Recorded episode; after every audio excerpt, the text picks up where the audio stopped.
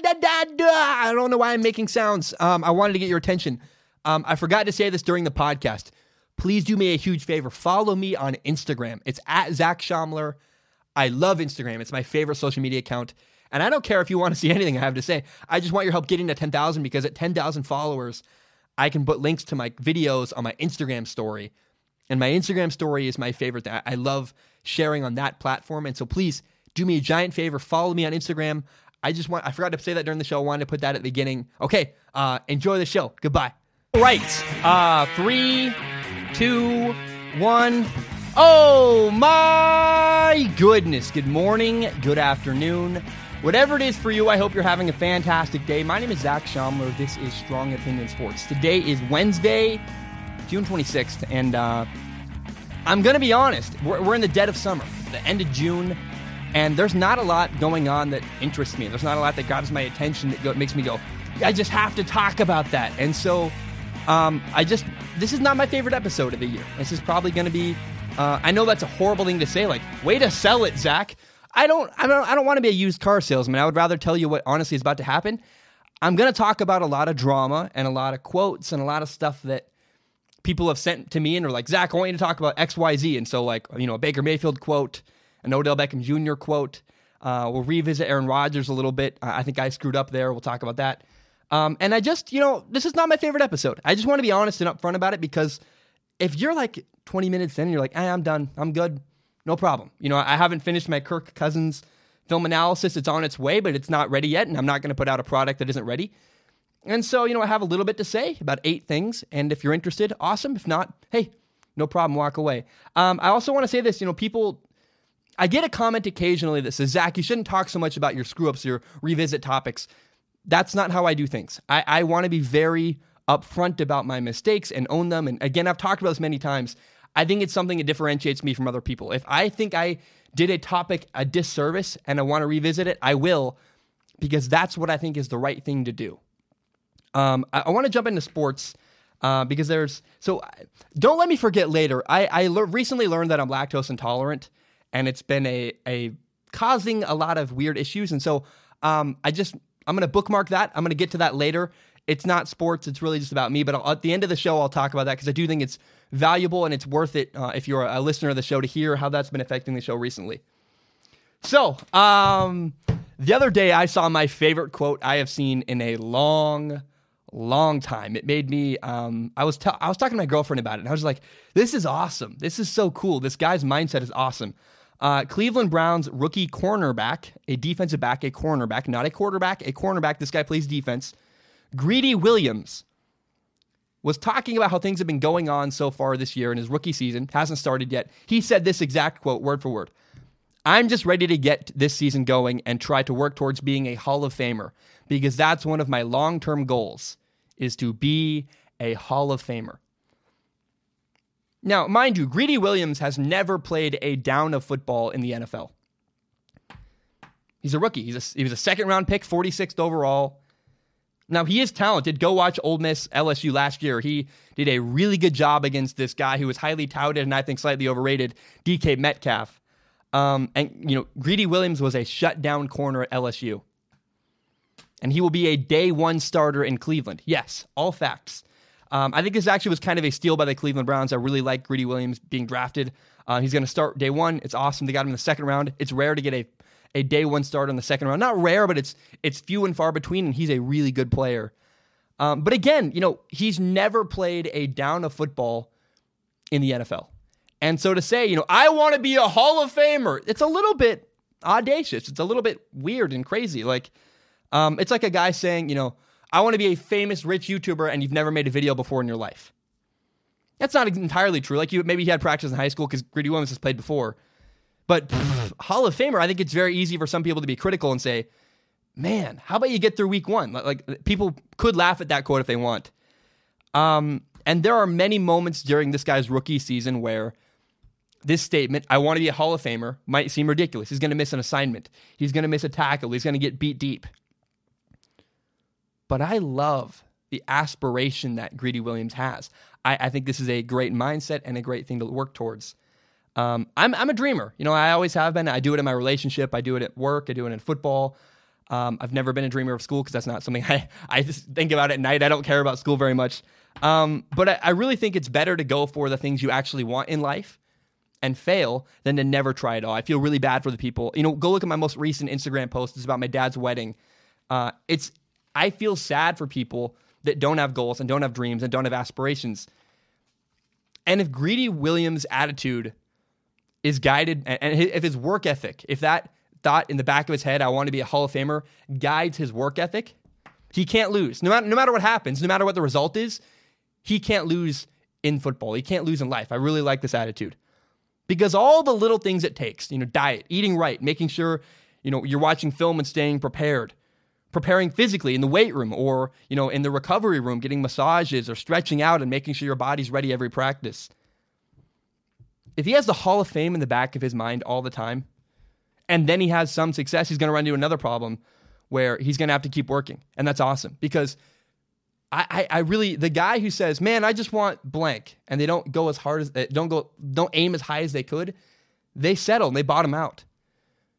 Greedy Williams never has an excuse to stop working if that's his goal of being a Hall of Famer. He might not reach it, but he's going to have a better career if that's his aspiration all the time. And if he truly works like a guy who wants to be a Hall of Famer, that's awesome. And the lesson here is, man, go for it. You have a, why set tiny little goals? Yes, it might be a benchmark. Like clearly, starting day one is a goal along the way, but the ultimate goal for him, he sees down the long road is, man, I want to be in the Hall of Fame. And, and I just love this mindset. I can't encourage people enough to dream. Dream and do the work it takes to achieve that dream. I, I just, I, I love this so much. Um, if you ever get the chance, um, Google, know, if you're not driving, please don't stop driving. If you're driving, just keep driving. Google this later. Google Zac Shomler Columbian, Z A C Shomler Columbian. And the first, resu- uh, the first search result on Google should be a story about me. Uh, and, and, in the middle of high school, I, I moved high schools. I changed schools. And my coach at my first high school said, You're too short. You're never going to play in college, and you're not going to play as a varsity quarterback. We want you to be a safety here at this college, at this, at this high school. I mean, they said, At this high school, we want you to be a safety. You're never going to play in college. You're too small. They didn't believe I could be a starting varsity quarterback my junior year of high school. They said, You're too small. And for the record, now I'm 5'11. I was smaller then. I was not only shorter, I was skinnier and, and just a tiny kid. Um, but I wanted to be a starting quarterback. I believe that was possible. So I moved high schools and I started at the new school. At the beginning of summer, I was number six on the depth chart. And by week two of my junior year, I was the starting quarterback at my new, at my new high school. It was ridiculous. It was audacious. My family moved from Portland, Oregon into a tiny little mobile home in Vancouver, Washington, and we made it work. I slept on the floor for six months because I wanted to be the starting varsity quarterback at Skyview High School. I made it happen. He and my, my family helped me chase my dream. So I, I love I love a guy who's you know who chases a dream. I, I love this quote from Greedy Williams, um, and I, just I, I, love the mindset. You know, I, have done a lot. I moved to, I moved to LA once, worked on a movie. I have no regrets about that situation. Um, right now, you know, next to my desk is a picture of me and my girlfriend, and you know I, I have a lot of dreams with her. I, I looked at that picture for motivation.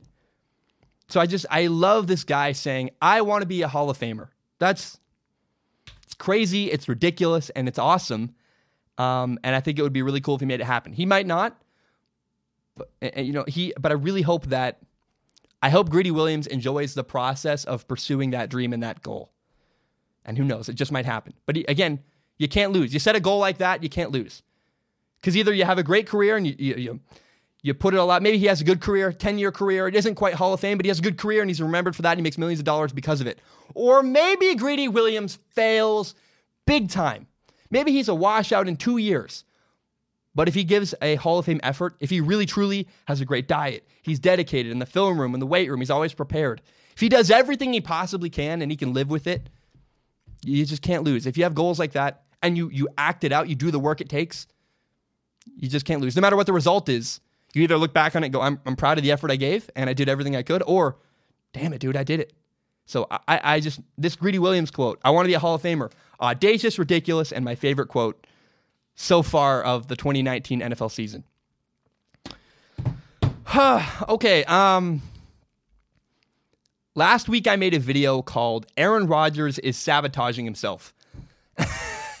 and oh my, um, it might be my worst received video in a, a long, long time. Very uh, interesting. Now, now Packers fans were mad, and, and understandably so. Um, and and I, I was like, okay, why are they mad? Let me listen to them. Let me try to listen to their comments. And a lot of them were, you know, some of the comments I got were hater, clickbait. This is your worst video I've ever seen.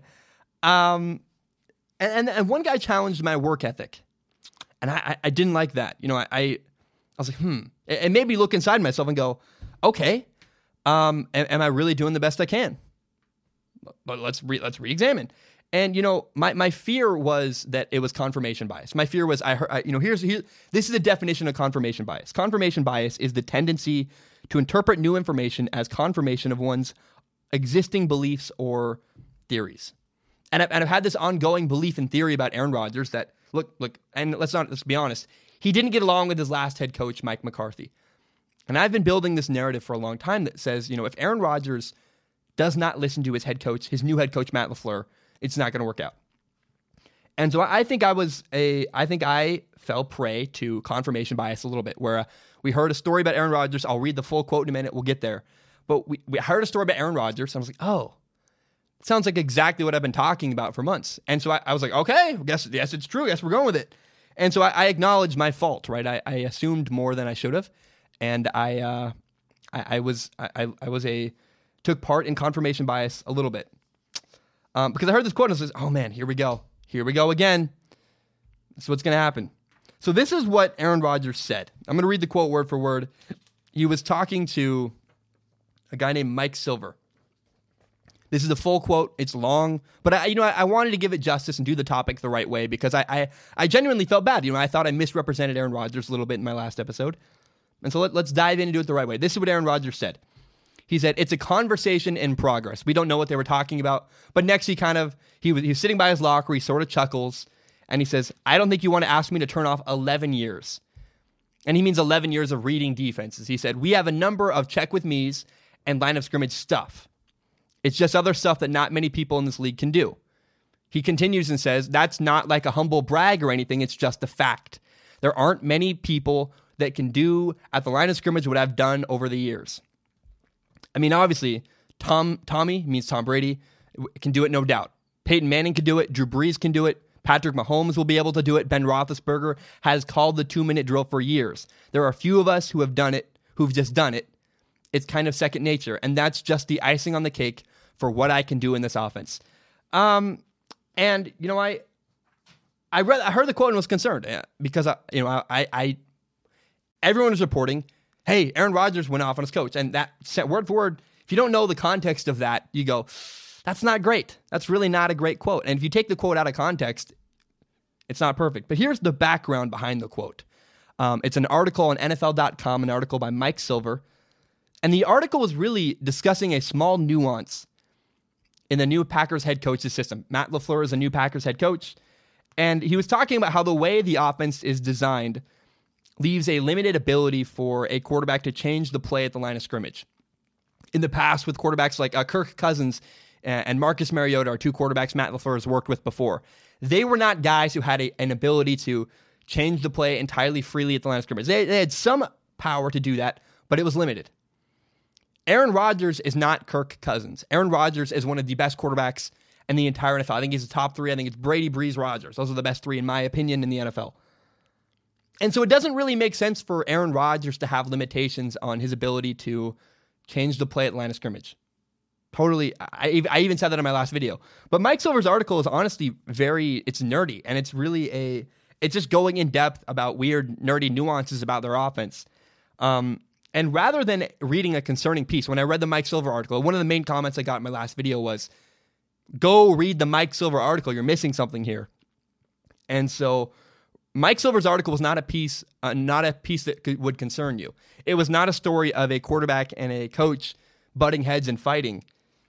It was really just about how two guys are building a relationship and they're growing and learning how to work together.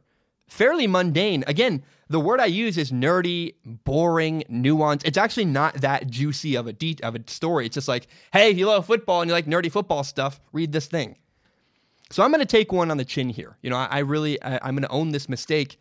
Um, the stories and articles I read were by people who read Mike Silver's article. I didn't go directly to the source. I read people who re-reported what Mike Silver said, and they took the quote and sensationalized it.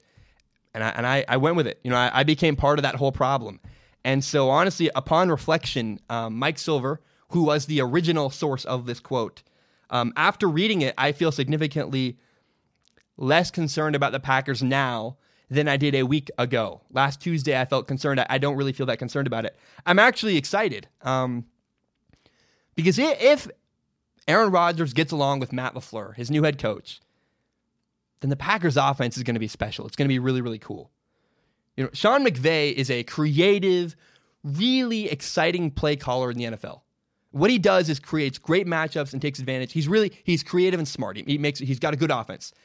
And a creative, smart, well-designed offense was able to take a quarterback like Jared Goff, a guy who we thought might be a bust in the NFL, and make him an incredible quarterback that led his team to a Super Bowl. So, a creative offense got Jared Goff from NFL bust to Super Bowl. What could you possibly do with a guy like Aaron Rodgers? That's the power of a creative, well designed offense. Now imagine one of the top three quarterbacks in the entire NFL, Aaron Rodgers, with creative play design, with good matchups, with a well designed offense. What kind of jump is he going to take? If Jared Goff made a big jump, what kind of jump could a guy like Aaron Rodgers take when he's got good matchups? He's got good play calls. He's in a good situation to succeed. You're talking about Aaron Rodgers dominating. That is the result if it works out with Matt LaFleur. If Matt LaFleur and him really get along, everybody's got to look out. Because the Packers now have a good defense. They have a, a good head coach. I think. I think uh, we, they have a guy who's got creative play design, which I think leads to winning because they have Aaron Rodgers and a new. They're they're re they're regrouping with a set of wide receivers they have. Um, I think everyone could be in trouble playing the Packers this year. Um, and I think Packers fans should feel encouraged. You know, I, I led the charge. You know, I didn't lead the charge, but I was a part of the outrage that went, hey, uh, Aaron Rodgers, that's not good. Don't do that. And I think really it was totally overblown. Um, and in reality, we have every reason to be excited about the Packers and really have every reason to go, hmm, they could turn some heads and be very scary to play against. Um, so now, one final thought I have um, about Aaron Rodgers. I'm going to echo something I said in my last video about Aaron Rodgers. I don't want Aaron Rodgers talking about his coach. I just don't. It's not smart. It causes unnecessary drama. It might not be his fault. It's not fair necessarily. But the reality is, anytime Aaron Rodgers talks about his coach, there's only one way he can answer any question. All Aaron Rodgers can say about his coach at this point is say, I love my coach. Things are going great. Oh, but what about blah, blah, blah, blah? No, no, no. Aaron Rodgers goes, Man, I don't know what to tell you. I love my coach. Things are going great. That's the only way he can answer. It's not fair. I, I agree. Not fair. But Aaron Rodgers needs to understand the narrative being told about him. Not his fault. It's, it's because of the past with Mike McCarthy. But Aaron Rodgers cannot give any reason to doubt or to be unsure about his head coach. All he can say about his head coach is, I love him. Things are great. I, I feel bad for helping sensationalize the last quote from Aaron Rodgers about his coach. I, I do. I legitimately, um, I, I, own my part in it. I feel bad. I hope to avoid that in the future. I will do my best and I will work hard to do a good job. Um, I, in fact, I feel like I got duped a little bit, you know, because there are so many articles saying he trashed his coach. I was like, man, well, okay. But I, I think some people are out there that don't care. There are some people who do not feel bad when they screw up and when they misrepresent people some people intentionally take quotes, especially when there's a story like Aaron Rodgers where he's had history with coaches before. Some people intentionally take Aaron Rodgers quotes and find ways to make them sound worse and frame them to sound terrible and bad. And Aaron Rodgers needs to defend himself against those people. He needs to not give them any ammunition at all. Again, not fair at all.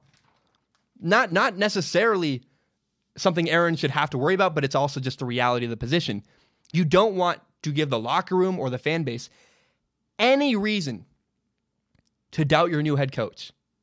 There's a great video about this. It's by my friend Tom Grossi. It's called The Problem with the NFL Media. And in some ways, it was very motivating and inspiring to me. I recommend you go watch it. Um, so I want to do a better job moving forward. But I repeat something Aaron Rodgers needs to understand the narrative being told about him. He should not say anything ambiguous or negative about his coach at all. Do not give people any ammunition.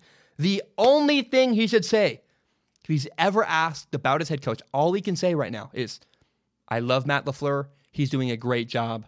Things are awesome. All positive. It needs to be all overwhelmingly, annoyingly positive. He's got to let the private stuff, anything they're working through, whether it's mundane, a big deal or not. Sounds like this thing was not a big deal. Just, hey, oh, yeah, we have a kink. We're working through it. Don't talk about it. Don't, Aaron Rodgers, do, do yourself a favor. Don't talk about it. Just say, hey, things are great. Let your private issues be private. Don't talk to reporters. Don't give them anything.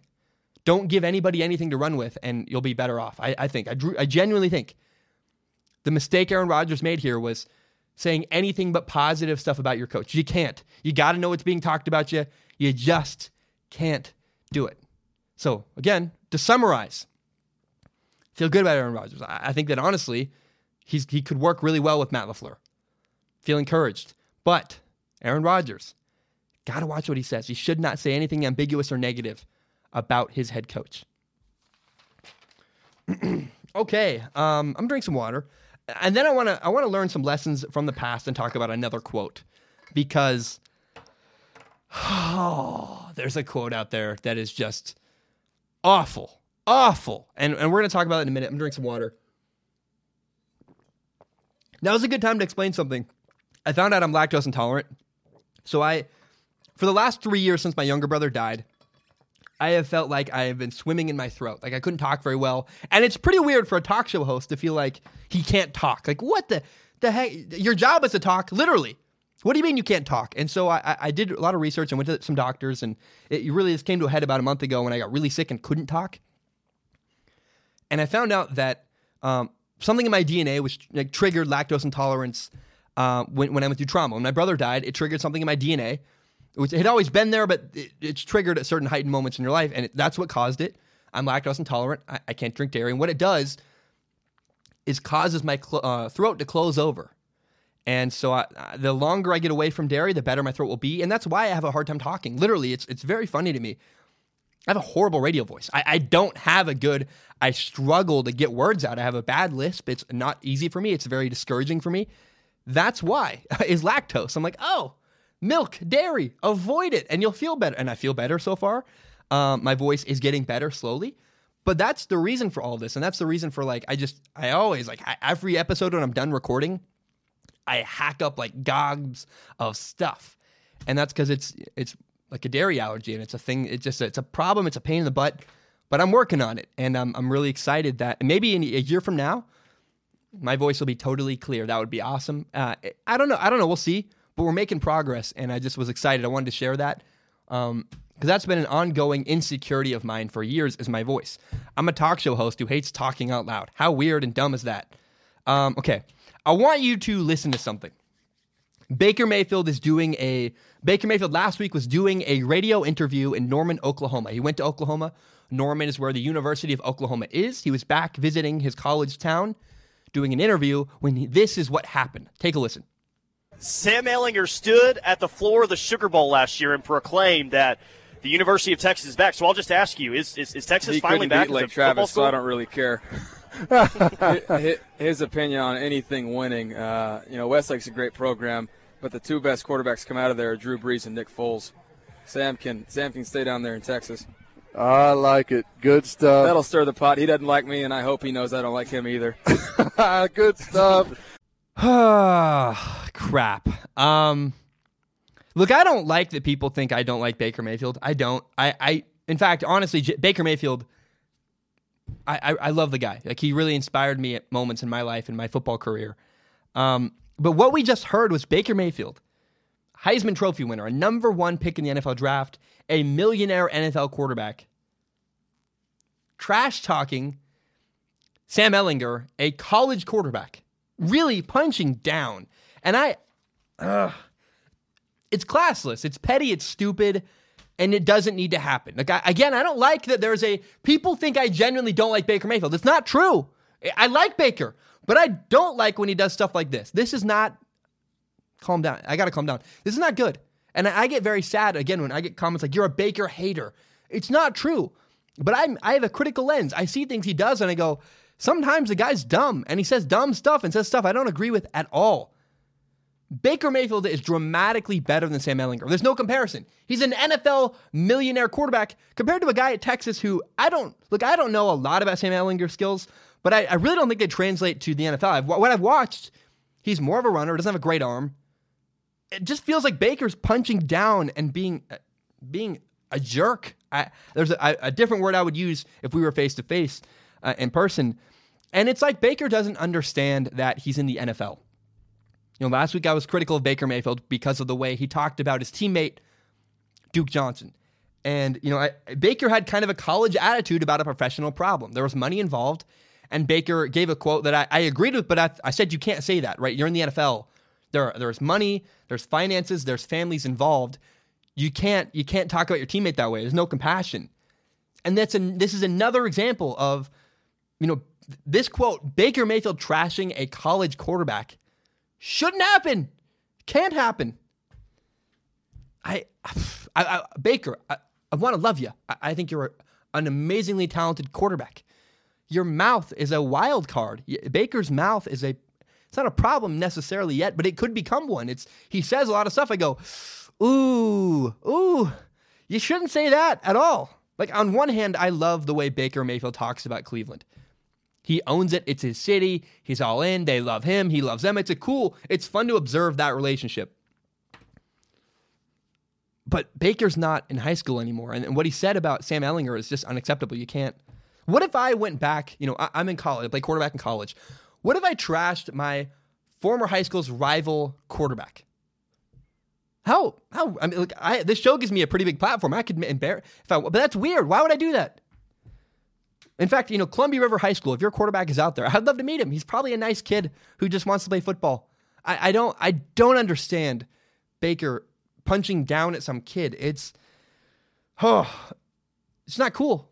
it, it is just not not cool. And so um, I, I, I heard this quote and was like, oh, Baker, come on. And and I, have been very open. Like I, I love Baker, but there are times where he says stuff. I go, I don't I don't endorse that. I don't like that. I don't think that's good. I don't think that's smart. Um, I did talk last week about Sam Darnold versus Baker Mayfield. I said, you know, Sam Darnold has no has had no quotes so far this year. And the, the final point I made in that video was, I'm curious to see what happens when Baker Mayfield goes through drama on the Browns. And you know, I, I think I made a miscalculation there. Right, Baker Mayfield has been through drama before. His coach was fired, and he pulled through okay. Right now, he also did trash his former head coach. Um, and so I, I don't know that's a great example. I'm curious to see if at some point, you know, things fall apart for the Browns, I still want to see what happens. I, am still I'm curious how Baker handles it, um, and I, I think he's the right guy. I think he's a leader. I think people follow him. But there are moments of judgment and moments of things he says where I go, "Ooh, that's."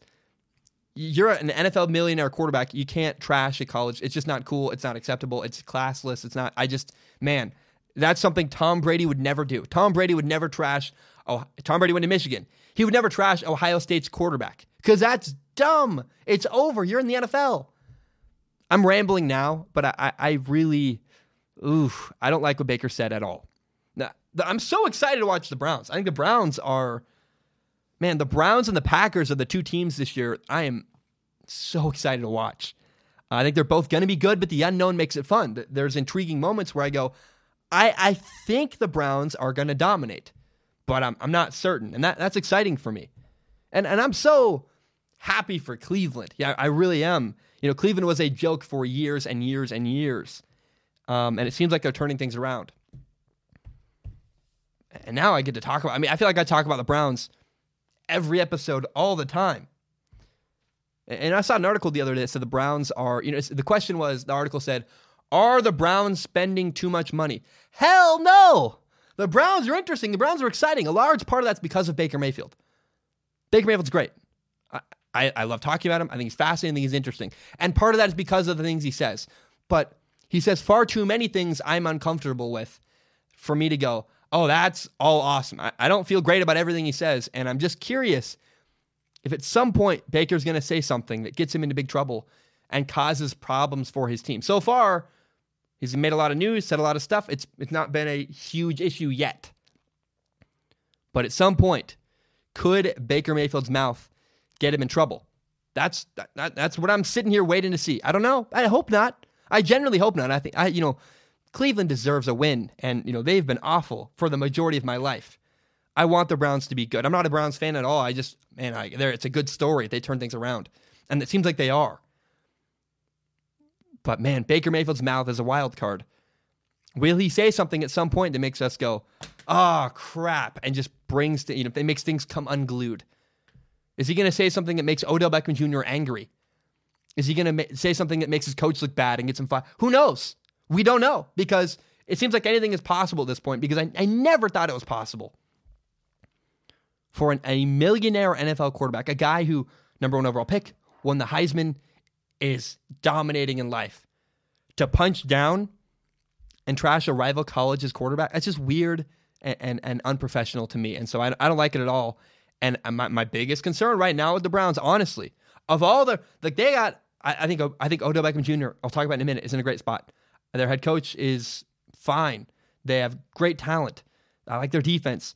My biggest concern with the Browns right now is Baker Mayfield going to cause a problem? Is Baker Mayfield going to say something that gets them in trouble? That's that's what I'm waiting to see and what I'm waiting to find out. Okay, um man, I it's funny how much I talk about the Browns now. Like I, I, I never would have thought that I would care so much about what's going on with the Cleveland Browns. It's so cool to me. It's like you know, people think some people think I'm legitimately a Browns channel. Some people think I'm a Browns fan. They're like, man, this guy must be a giant Browns fan. No, I'm not. I just I think nationally they're one of the most interesting stories in sports right now. And, I, I'm so excited to watch what happens. I want to talk about Odell Beckham Jr. This was a topic that was widely requested. So many people on Instagram sent me messages about this quote. And I'm, by the way, I don't use social media. I only use Instagram. I, I occasionally retweet stuff on Twitter. I never touch Facebook. I use Instagram exclusively. If you ever want to get in touch with me on social media, talk to me on Instagram. That's what I use. And someone sent me this article, and, and really, I got I got so many t- responses like this. Odell Beckham Jr. is a wide receiver for the Cleveland Browns. Um, and he used to be a member of the New York Giants. But then he was traded away. And in an interview with Complex News, this is the thing everybody sent me a bunch of. The, the interview with Complex News, people kept sending over and over and over again. Odell Beckham Jr. said this. This is the quote he gave. He said, I just felt with the Giants, I was stuck at a place that wasn't working for me anymore. He continues, he says, Odell Beckham Jr. says, I felt like I wasn't going to be able to reach my full potential there in New York. Mentally, physically, spiritually, everything I felt capable of doing, I just couldn't see it happening there. So I think allowing me to be in a different environment where I can be myself and give it a different approach, I just feel like my football will benefit. I'm just excited to be able to play football again and not have to deal with all the other stuff and politics that came with my previous role so many, so many. I, couldn't believe how many messages people got. I, I, I was like, this is like hundreds. People wanted me to talk about this thing. It's like, okay, let's do it. So first of all, Odell Beckham Jr. is not a quarterback. And I'm already a little more comfortable with him giving quotes and stuff than I am about Aaron Rodgers or Baker Mayfield. And, and this quote from OBJ really spoke to me. When I read this quote, I went, oh, man. Um, I was in a bar last weekend in Chelan, Washington, on the lake. Uh, by the way, drinking water. Don't I don't really drink much. Um, I was sitting with my girlfriend and my buddy Kevin, and we were talking about uh, my past college actually, and they encouraged me to talk about my process of transferring schools because they they they encouraged me that part of my story there is relevant because I was in a college that was not good for me. It was a bad fit, and it was it was hurting me academically and just not hurting. My, it was hurting my journey. I didn't like the communications program I was in at my old college. I didn't feel supported. In fact, I wasn't supported, and I didn't feel comfortable being myself. I didn't get along with the people in charge. And those people were not big believers in YouTube. The people running my communications program at my last school were not big believers in YouTube. I once heard someone tell me, you can't make money on YouTube. A lot of people would beg to differ with you. I think they were out of touch. And I was not a big believer of their programs. It was a bad fit and it hurt my heart. I acted immature because my heart was hurt. I was like, man, screw this place. It sucks. But I left my old college. I'm at a new college now. And it's a great fit for me. They they like that I'm quirky. They accept me for who I am. It's a great fit. They they like YouTube. They believe in YouTube. They have better programs. I'm actually learning things. The point is I left a bad situation, a bad fit, and went somewhere else that was a good fit. And I think that's exactly what's happening for Odell Beckham Jr. with the Cleveland Browns. The Giants never seemed comfortable with who he was as a person. They never seemed comfortable with him being himself, his antics, his personality, the quotes he gave. And I know exactly how that feels. I know exactly how it feels to have someone not like you for the way you act and who you are. I'm a weird, quirky dude. I'm very loud. I'm annoying, probably.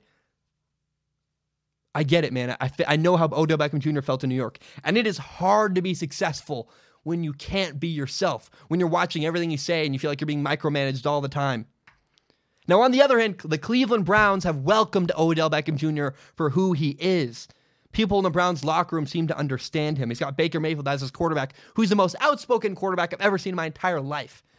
I might not like everything Baker says, but having him there for Odell Beckham Jr., that's a great, I couldn't imagine a better quarterback off the field. Then on the field is even better because he has a quarterback, Baker Mayfield, who has a gigantic arm. And also, you know, but while we're talking about locker room, Odell Beckham Jr. is with his former college teammate, Jarvis Landry. I think they were roommates. Don't quote me on that. I don't know. But the point is, Jarvis Landry and OBJ are very close. They're now on the same team. But Eli Manning, you know, I, I think it's totally understandable for Eli Manning, for, for Odell to feel like Eli was holding him back in New York. Eli's arm strength is not what it once was. Baker, on the other hand, cannon, gigantic arm. He loves to push the ball downfield. I think part of, you know, we're hearing reports that Daniel Jones is shocking everybody at the New York Giants camp. I think a large part of that is because, oh, in contrast to Eli Manning, I'm sure Daniel Jones' arm looks really strong and like he can throw the ball a million miles an hour really far because Eli's not where he once was. He's not where he maybe needs to be. I, I really genuinely believe the New York Giants were a bad fit for OBJ. They didn't like him, they didn't believe in him, they didn't let him be himself, and they didn't have as good a fit for him to succeed. The program, the quarterback, was not as good for his skill set. Cleveland, on the other hand, is a perfect fit for OBJ. Got a quarterback with a gigantic arm that wants to throw the ball deep to him a lot. He's got a locker room of people that understand him and don't hate his quotes and let him be his quirky self. Similar to the way I found a new home at my new college and, and felt cared for, my heart was taken care of. I think that's what OBJ has found in Cleveland. I think he's found a better place, a better home where he's supported. And I think OBJ in Cleveland is in a far better position to succeed than he was before in New York. okay, um, you know what? I'm going to take a short break. I'm going to take a short break, go to the bathroom. Uh, my name is Zac Shomler. I'll be right back. When I return, we'll talk about the NBA MVP. We're going to talk about Lincoln Riley. Uh, we're going to talk about Trent Dilfer, and we're going to talk a little bit about Ben Simmons. Four topics left. My name is Zac Shomler. I will be right back. All right, we are back. Um, I want to now talk about the NBA MVP. So Giannis, I'm not even going to try to say his last name. He's the star of the Milwaukee Bucks. He's also known as the Greek Freak. Giannis just won the NBA MVP. And there's a really interesting narrative here, if you ask me. It's actually, you know, it came down to two people. It came down to either James Harden of the Houston Rockets or Giannis from the Milwaukee Bucks. And I'm going to do something I do not do very often. I think stats are boring. I'm not into stats very much. But I want to compare the stats of Giannis and James Harden because I think it's very interesting if you look at what happened. James Harden had better stats in almost every category and came in second by a lot. Giannis won by a lot, even though his stats in most categories were not as good. James Harden had more points per game. James Harden had 36.1 points per game. Giannis had 27.7. James Harden had a better three point percentage, 36.1 versus, uh, sorry, 36.8 versus 25.6. He had more total points by a lot. James Harden had 2,818 points, where Giannis only had 1,914 or 994. So Giannis had almost a thousand fewer points than James Harden. James Harden had more assists, 586. Giannis only had 424. James Harden had an 87.9% free throw percentage, which is far better than Giannis, who had a 72.9% free throw percentage. There are only really two categories I found that stood out to me where Giannis had a had better stats. He had a better overall field goal percentage because Giannis scores inside all the time around the rim. That raises his field goal percentage. Giannis had a 59 point, 57.8% field goal percentage. James Harden had a 44.2% field goal percentage. Giannis also had far more rebounds. Giannis had 898 rebounds. James Harden only had 518. Here's a stat that blew my mind. Um, James Harden had way more steals than Giannis. James Harden had 158 steals. Giannis only had 92. And that's a guy, James Harden, who's known for not being good at defense and giving terrible effort on defense, had more steals. I was just surprised by that. I just couldn't believe it. He also played far more minutes. You know, 2,867 minutes compared to 2,358. Just James Harden played more minutes, played more minutes per game, scored way more. For the most part, James Harden had all around better stats than Giannis. And it's interesting, you know, you can argue that James Harden should have won because he had better stats. And and you know, I think it's a, a fair argument. But what's even more interesting is that last year, James Harden won the NBA MVP. And this year, his stats are better than they were last year. So James Harden won MVP last year, had a better year this year, and didn't win this year. He had more total points this year than last year. Last year, he had 2,191. This year, at 2,818. He had a better three point percentage, slightly higher, 36.8 versus 36.7. He had more points per game, 36.1 versus 30. He had more steals, 158 versus 126. A higher field free throw percentage, 87.9 up from 85.8. And he played more minutes per game. What's interesting to me is James Harden had better stats than last year when last year he won the MVP and he didn't win it this year. I think this can all be easily explained. In fact, I Giannis won. I have no problem with Giannis winning the MVP. I, I actually I agree with it. I think it's great. It's just just interesting. It's just curious, you know. Guy had better numbers than the guy who won MVP and had better numbers than last year when he won MVP, still didn't win. Giannis had 78 first place votes. James Harden had 23. Nobody else got one, which means that Giannis won by a landslide. And my whole takeaway from this is not outrage. I don't care. I think I think uh, I'm very happy Giannis won. I liked his speech. I thought it was great. My takeaway is this: it is much much harder to win your second MVP. Winning your first MVP is a lot easier than winning your second a large part of winning the NBA MVP is story. We all can acknowledge it. It's honest, it's true. The more MVPs you win, the harder it is to win again. Ask LeBron James. LeBron James has been the best player. I don't know if he still is, but there was a stretch where for like 10 years, best player in the world, never won, didn't win another MVP. Russell Westbrook averaged a triple double three years ago, won an MVP. He did it a second time the next year. Nobody cared. They gave the MVP to James Harden instead. James Harden dominated statistically last year. Had even better stats this year than he did last year, and nobody cared. Everybody moved on to Giannis. And I don't have a problem with that at all. But I'm pointing out that it's much harder to win your second MVP. There has to be a stick, there has to be a story, there has to be something behind it. The, you know, for Russell Westbrook, the thing was triple doubles. For James Harden, the, the thing was stats. You're dominating. But those storylines get old and we throw them away, move, move on to something new. I'm pointing out that clearly part of why people vote for the NBA MVP is to get a new guy involved, to promote a new guy, to make to hype up a new guy. It's part of the thing. It's part of the there's not a consistent criteria for NBA MVP. It's whatever the heck story feels best at the moment. And today, the best story was Giannis. That felt great. I loved watching his speech. But there's no consistency here. There's no logic. There's no reason other than, oh, Giannis is a better story than James Harden because James Harden won last year. And once you win an NBA MVP, the way you're judged goes dramatically higher before you can win another. It, it gets much harder to win your second MVP than your first because the storyline you used last time doesn't work a second time. You had the best stats in the NBA. Oh, well, that's what we said last time. This time you got to have something new. Oh, you don't? Then whatever. Now, here's what I loved about Giannis winning the NBA MVP. I've pointed out that I think it's weird and interesting, but I'm okay with it. But I, I loved his speech. Giannis' speech was raw. It was authentic. The dude didn't use any notes. It was messy, but I liked that the guy's crying on stage. I love that he thanked his team. He thanked their effort. He thanked his coaches. And what got me about Giannis' speech was when he talked about his dad dying, talked about how his dad motivates him and his dad helped him get there. You know, I, have been through loss. Loss is one of my favorite.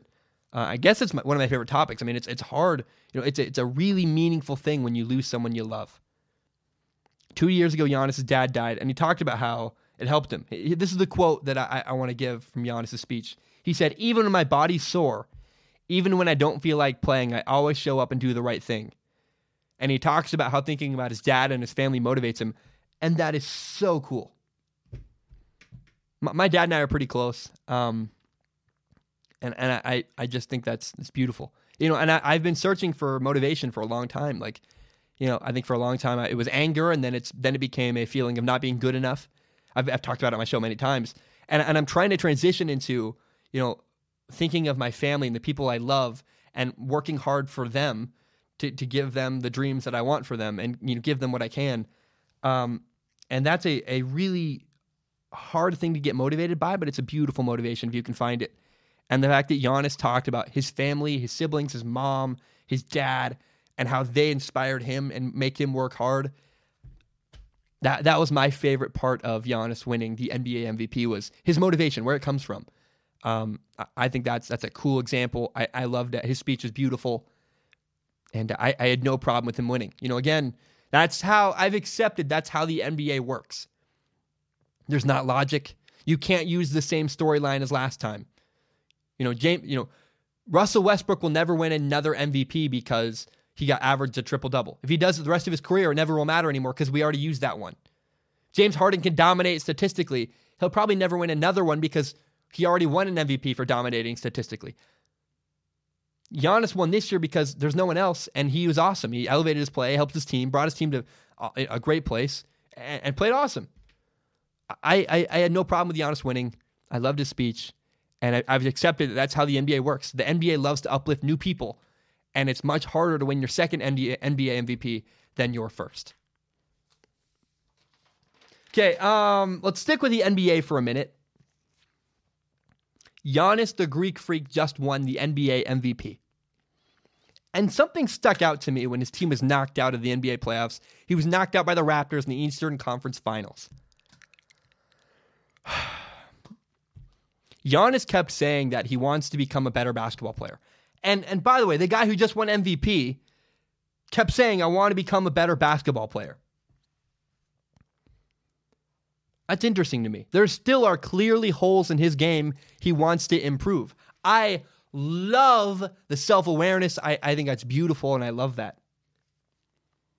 And I want to contrast that attitude of Giannis with the attitude of Ben Simmons, the 76ers star. Ben Simmons has been in the NBA for three years. He's played in two of two of those three years. In the first year, he was out with an injury, didn't play at all. His, his technically first and uh, questionably rookie year. Now, in two full seasons, Ben Simmons has a 0.00% three point shooting percentage in his two seasons playing,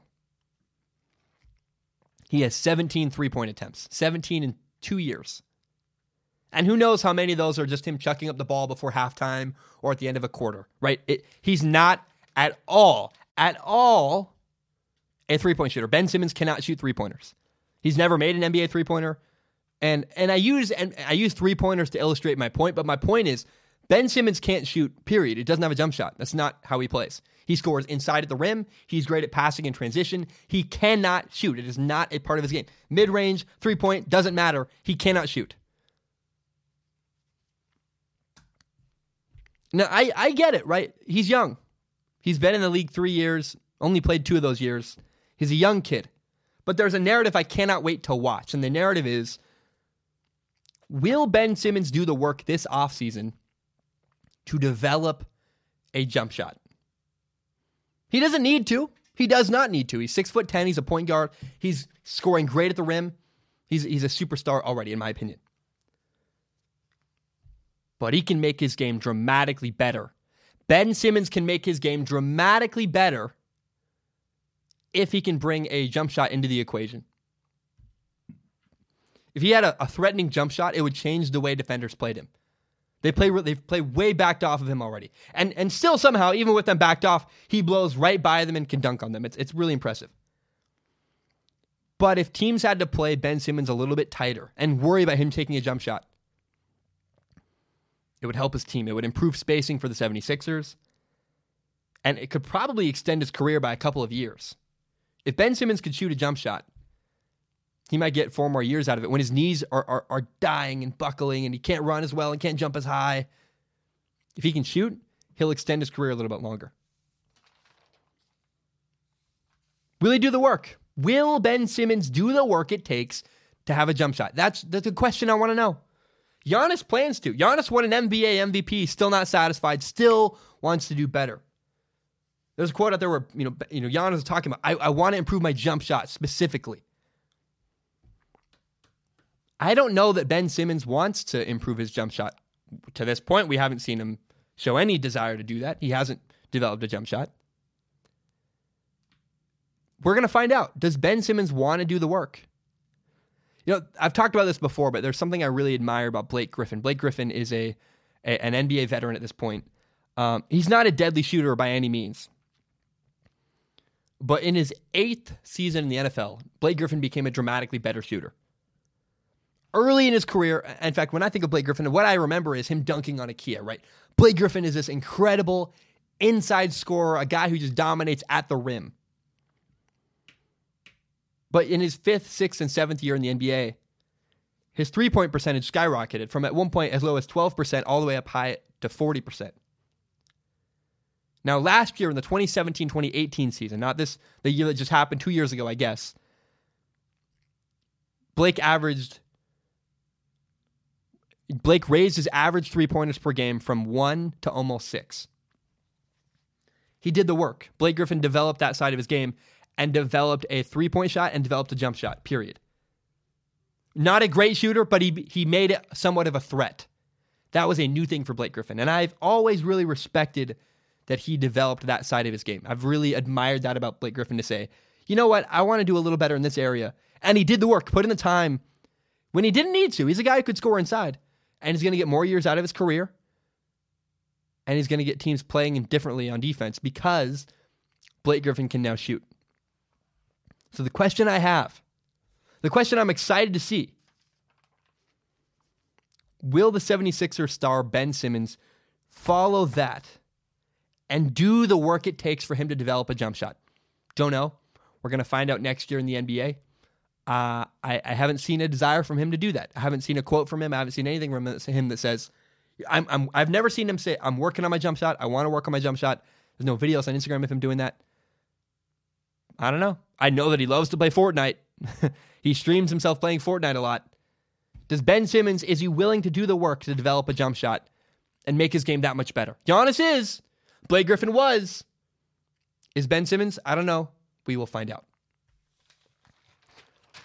Okay. Um, if now it's a big if.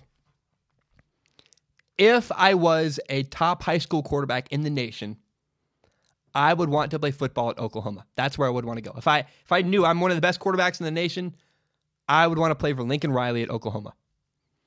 I look at what Oklahoma has done recently with quarterbacks, and it's really special. It's very, very cool.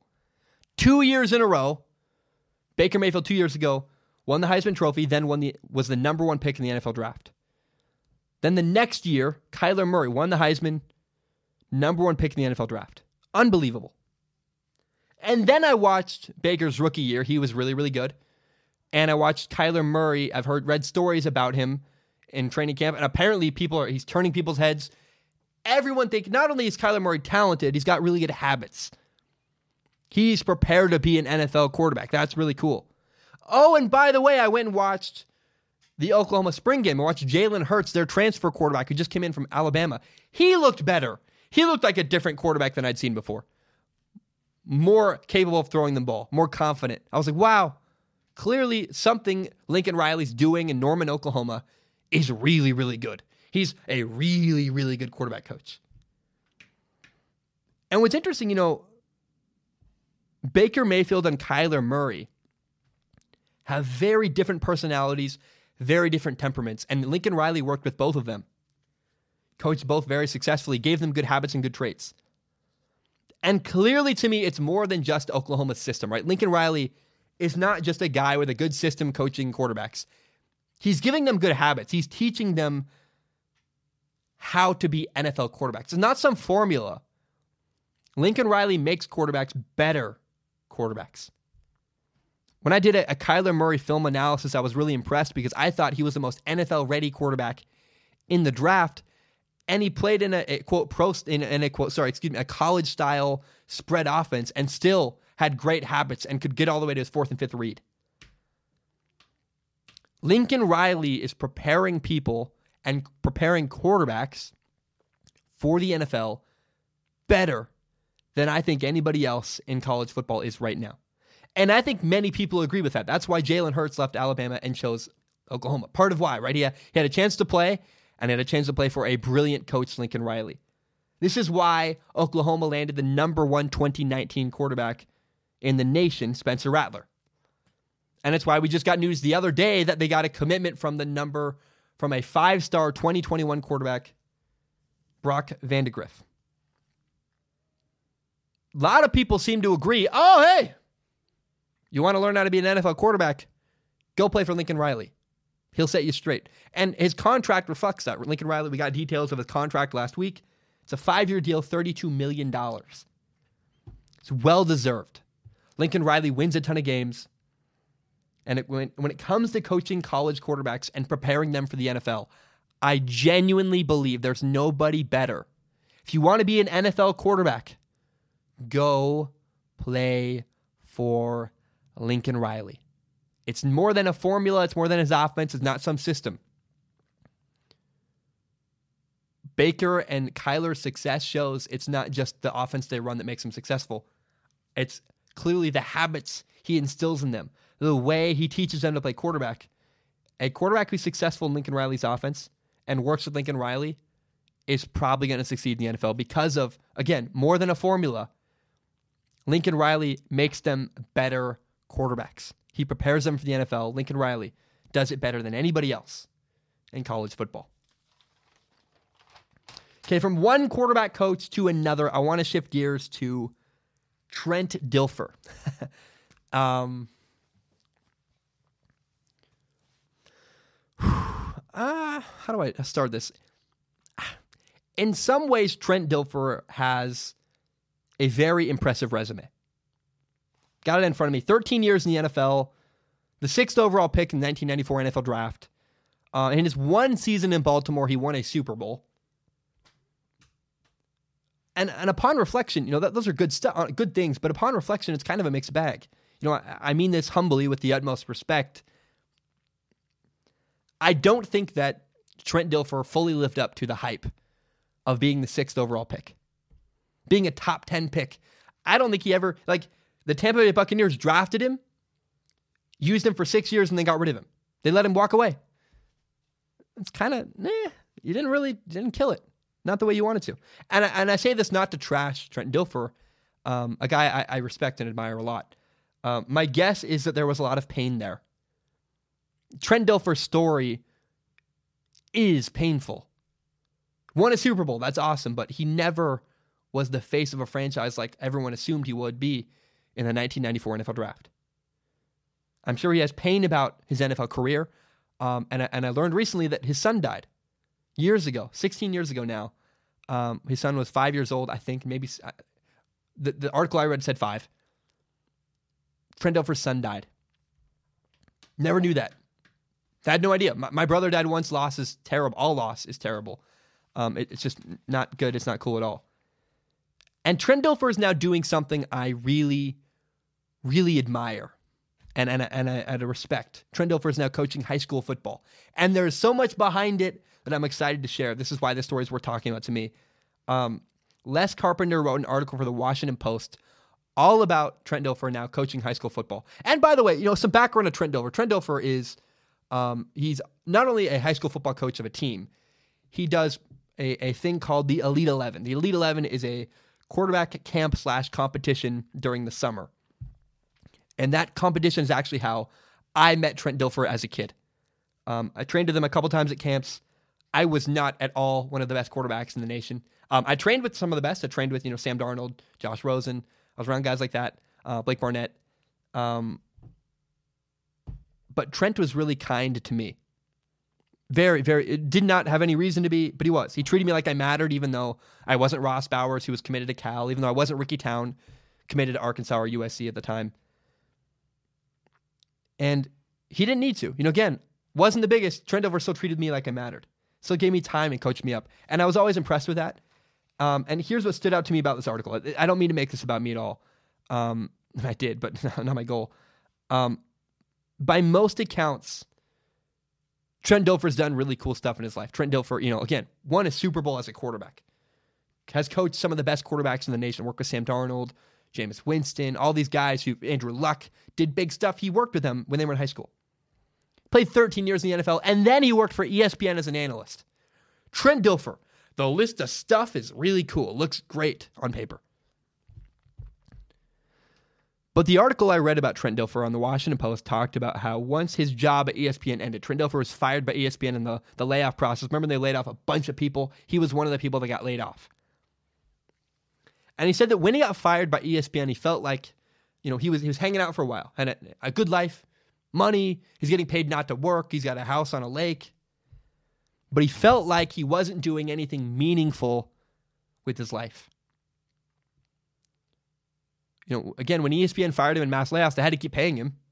He was under contract, he's just being paid not to work. He was just hanging out. And here's a quote from Trent Dilfer I want to read that I just very, very much love. Trent Dilfer said this. He said, There was no nobility in my television life. There was nothing purposeful in it. It was all ambition and financially driven. And that's okay, but that's not who I was. That's not what I wanted to become. I didn't want to become a 47 year old man whose career didn't have an impact. Man, the depth in that thing. And, and I've met Trent. He's honest about his struggles. He's very honest about his. He he makes fun of himself about his failures in the NFL. Well, now he's a head football coach at Lipscomb Academy in Nashville. It's L I P S C O M. You pronounce that however you want. I have no idea. Very small school. I mean, this is a school with in 2016 they had 1,262 kids, but that's not just a high school. That's spread out between as early as before kindergarten all the way to 12th grade. So do the math. You know what's a third of that? His high school could his his high school population could be as small as 400 kids, 300 maybe. And it's weird to me for Trent Dilfer to choose a tiny Christian school in Nashville, Tennessee. Like what the heck?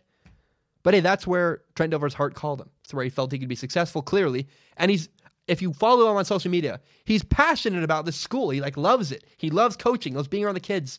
And I read this article, I was like, oh, there's reasons behind this, and I'm rooting for him because the reasons behind this are he felt like his past failures, you know, he really struggled with them. He struggled with losing his son, he struggled with not being good enough in the NFL, and he wanted to do something that mattered. He wanted to work with kids, he wanted to help people, and and I just I love that. It seems like this is a guy who's fueled by pain and, and fueled by a desire to do something good in the world. And and I I just man, um, I admire that. Seems like he wants to make an impact. It, eh, eh, you know, I don't, I don't. This the, he doesn't use this language in the in the article. Something I say to myself sometimes is, "Will you feel good about what you're doing 20 years from now?" That's why I moved from my old college to my new college. That's why I'm dating the girl I'm dating. I was like, man, I, I know that this is what I will feel best about 20 years from now. I won't have regrets. And and I hope that this left turn in life for Trent Dilfer um, is something he finds fulfilling because it seems like he's doing that. he's doing something that he believes in, that he can find meaning in and find uh, meaningful and fulfilling. And and I just you know, I, I I just I applaud that. You know, Trent Dilfer, if you're watching, you're not, but if you are, I have a lot of respect and admiration. I'd love to have you on the show. Big fan of you. Uh, you were very nice to me in high school, and uh, I I just really admire and respect what Trent Dilfer's doing, and taking a step away from um, what everyone else is doing. It, it's really easy to be motivated by things you want yourself. And it's really cool to see a guy who is motivated by more than making money, wanting to make an impact.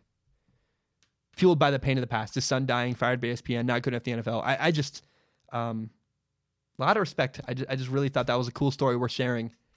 And uh, Trent Dilfer, I'm rooting for you. Guys, um, that is all I have. Uh, now we have the one final topic we do every single episode, and that is if you are struggling, please go get help.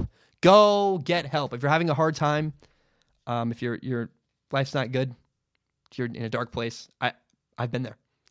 Um, I've talked about this before. You know, my my brother died three years ago, um, and I used to drive to my brother's house every single week. Once a week, we would play Halo. We were playing through Halo Three when he died, and um, he took his life. And so I I have always felt like, you know, one I I wish my brother had talked to someone that and told someone he was struggling. Right? I wish I wish my brother had said, "Hey, I uh, I'm having a hard time." And I, and I don't know what to do, and, and you know, I because I saw him, I saw him every week. I brought my Xbox over to his house and sat with him next to him on the couch, and he never told me his struggles. But it goes both ways, right? The other thing I wish I had done better is said, "Hey Zane, how are you doing? Can I help you? You is there are you struggling with anything?" He didn't reach out to me. I never asked. And so I, I do this topic every single episode. If you're struggling, go get help. By the way, I have to read this. The suicide hotline is 1 800 273 8255. Suicide hotline 1 800 273 8255. Please, I'm, I'm begging you, if you're having a hard time in life, tell somebody and uh, make sure that your friends in your life know that you care about them. My brother never shared his struggles with me. And, and I've always felt like I, I could have done a better job asking. I thought he could have done a better job sharing his pain. And, and I really want to limit that. That's if I can do anything with strong opinion sports, I would love to send a message to slow down and prevent suicide. I, I just that's a, a, topic I'm I'm very very near and dear to my heart. Um, and in fact, look, I, have been in dark places. There was a time in my life where after my brother died, I was reckless. And I, I would get in a car, I would drink a lot of booze, I would get in my car and I would drive around hoping something bad happened to me. I've been in a dark place. I get it. And, and I'm asking you, please, if you're struggling, go get help. Talk to people around you. Lean on the people around you. Seek out role models. Seek out people in your life. Call a professional. If you have no one else, call the suicide hotline. And then make sure that your friends know that you love them. You might not be having a hard time if you're listening to this, but maybe your friends are. So if you care about someone, if you love your friends, if you see them, next time you see them, next time you leave them, just let them know, hey, I love you a lot, and I'm here for you if you're having a hard time. I'm always here. The door is always open. That's something you can do, even if you're doing great. Guys, my name is Zac Shomler. Thank you so very much for tuning in. I love Strong Opinion Sports with all my heart and soul, and I'm very grateful that you guys listen. So, again, but um, bum, bam, we are done. My name is Zac Shomler. This is my podcast, Strong Opinion Sports, and it is my favorite thing in the entire world. I love it. Uh, it is my dream to do this show, and it's my full time job. And uh, if you want to help support me, there's a couple things you can do. Number one, help me grow by telling your friends about Strong Opinion Sports. Share this on social media Facebook, Twitter, Instagram, Reddit. I don't care. Screenshot it, put it on your Instagram story. Do me a giant favor. Help me grow by telling your friends about the show. That's the number one way you can help me no matter what. Another way you can help me if you want, you can support me on Patreon or PayPal. It, it's a huge help to me. My PayPal is paypal.me forward slash Zac Shomler. My Patreon account is patreon.com forward slash Zac Shomler. If you have no money to give, no problem. I totally understand. I'm a broke college kid myself. I get it. I've been there. Um, but please, I, I ask if, if you want to support me, the number one thing you can do to help me is tell your friends about Strong Opinion Sports. Share it on Facebook, Twitter, Instagram, whatever it is. Help me grow by telling your friends about this podcast. My name is Zac Shomler. Thank you so much and have a great day.